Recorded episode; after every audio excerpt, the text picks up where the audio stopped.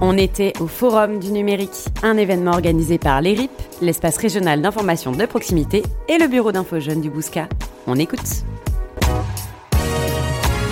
Bonjour Julie. Salut. Tu peux nous dire c'est quoi le JS Le JS, c'est l'Education Gaming School. C'est l'école du futur. Voilà. Notre QG, il est basé à Mérignac. Nos étudiants, en fait, ils y apprennent les métiers du numérique, développement informatique, le market digital, le web design. Mais à côté, ils ont tous la passion du jeu vidéo, donc ils tentent leur chance dans un double cursus pour devenir joueur pro. Mais c'est hyper dur, tu vois. C'est plus facile de devenir Mbappé que de devenir joueur pro en e-sport. Du coup, nous, on sécurise, tu vois, leur, euh, leur parcours avec des formations dans le, les métiers du numérique. Et depuis deux ans, ce qu'on a créé, Johan et moi, c'est une map où en gros nos étudiants, ils ont tout, leur cursus, c'est un jeu d'aventure avec des îles qui doivent déverrouiller en faisant des projets. Voilà. Super original.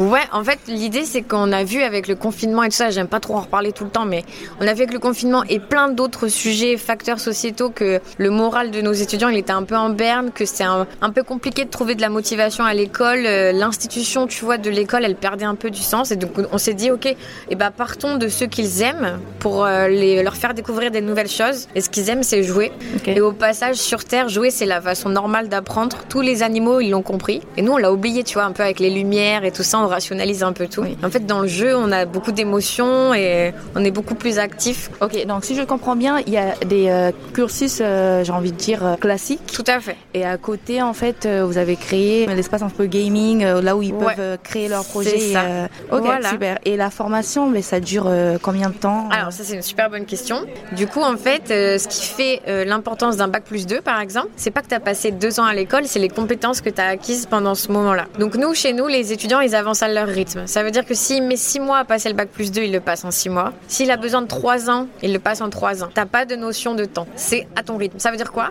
Imaginons que à un moment donné tu dois aller travailler ou tu vois tu t'engages euh, sur un service civique euh, sur votre radio. Et ben du coup tu mets tes études en pause et tu reviens quand tu as fini. Ça c'est pour t'éviter d'avoir à choisir entre deux projets de vie qui sont cool. Oui. Ah, ça c'est super. Voilà. C'est super. Et euh, le public visé, c'est plus les jeunes ou bien euh, c'est ouvert à tout le monde? Alors, euh, la moyenne d'âge, en gros, on fait du post-bac, ça veut dire qu'il faut avoir fini ton cursus scolaire obligatoire. Par contre, on fait pas de sélection à l'entrée sur ton cursus avant. Tu peux faire un CAP, tu peux avoir un bac, tu peux ne pas avoir le bac aussi pour entrer chez nous, on s'en fiche. Ce qui est important, c'est que tu aies l'appétence du numérique et que tu aies envie d'avancer, tu vois. Et la moyenne d'âge, on va dire que nos étudiants, ils ont entre 17 et 22 ans, quoi. Ok. Mais tu vois, j'ai de plus en plus d'étudiants qui arrivent après avoir fait deux ans d'études, qui ont plutôt entre 23 et 25 ans, qui viennent chez nous parce qu'ils aiment la pédagogie, ils aiment la façon d'apprendre et surtout qu'ils voient que le numérique c'est un truc important euh, pour leur avenir, quoi. Donc c'est principalement les jeunes. euh, on Ouais, c'est plutôt des jeunes. Ok.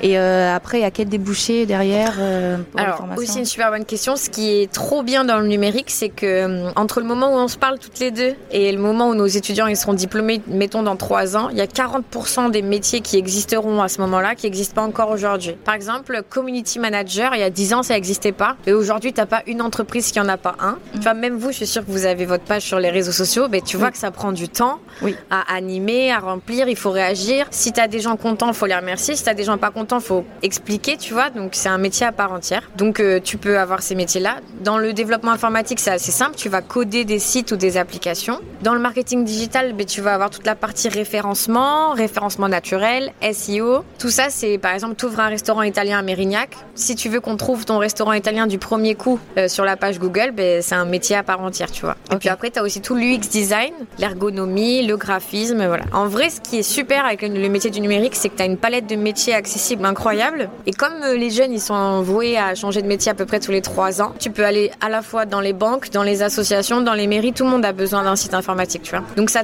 ça t'ouvre une palette très grande finalement. D'accord. Et pour s'inscrire, ça se passe comment en fait Alors, ça C'est se passe quels comment critères euh Ouais, t'as raison qu'il y a des critères. En fait, il faut rentrer dans un serveur Discord qui s'appelle le lobby. Vous avez plusieurs épreuves. En fait, euh, c'est des petits verrous, à, des cadenas à déverrouiller. Il y a une épreuve de logique, une épreuve de culture web et une épreuve euh, de français. Et puis après, il y a un entretien avec nous où on est beaucoup moins sympa que là aujourd'hui. Euh, ce qu'on propose toujours, c'est de venir faire une immersion dans l'école, c'est-à-dire vous venez vivre la vie des étudiants une journée, une semaine, pour vous rendre compte de l'intérieur, parce que nous, on y travaille, on est fiers de ce qu'on fait, on a le recul, tu vois. Mais c'est bien que vous vous rendiez compte de l'intérieur de ce que vous venez voir. Venez sur les sites aussi, euh, sur les réseaux sociaux, on a Instagram, Facebook, Twitter, LinkedIn. Il y a aussi beaucoup de choses.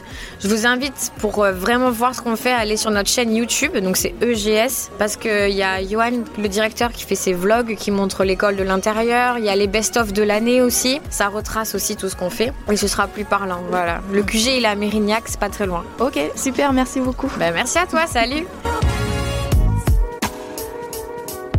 You Talk. You Talk. You talk.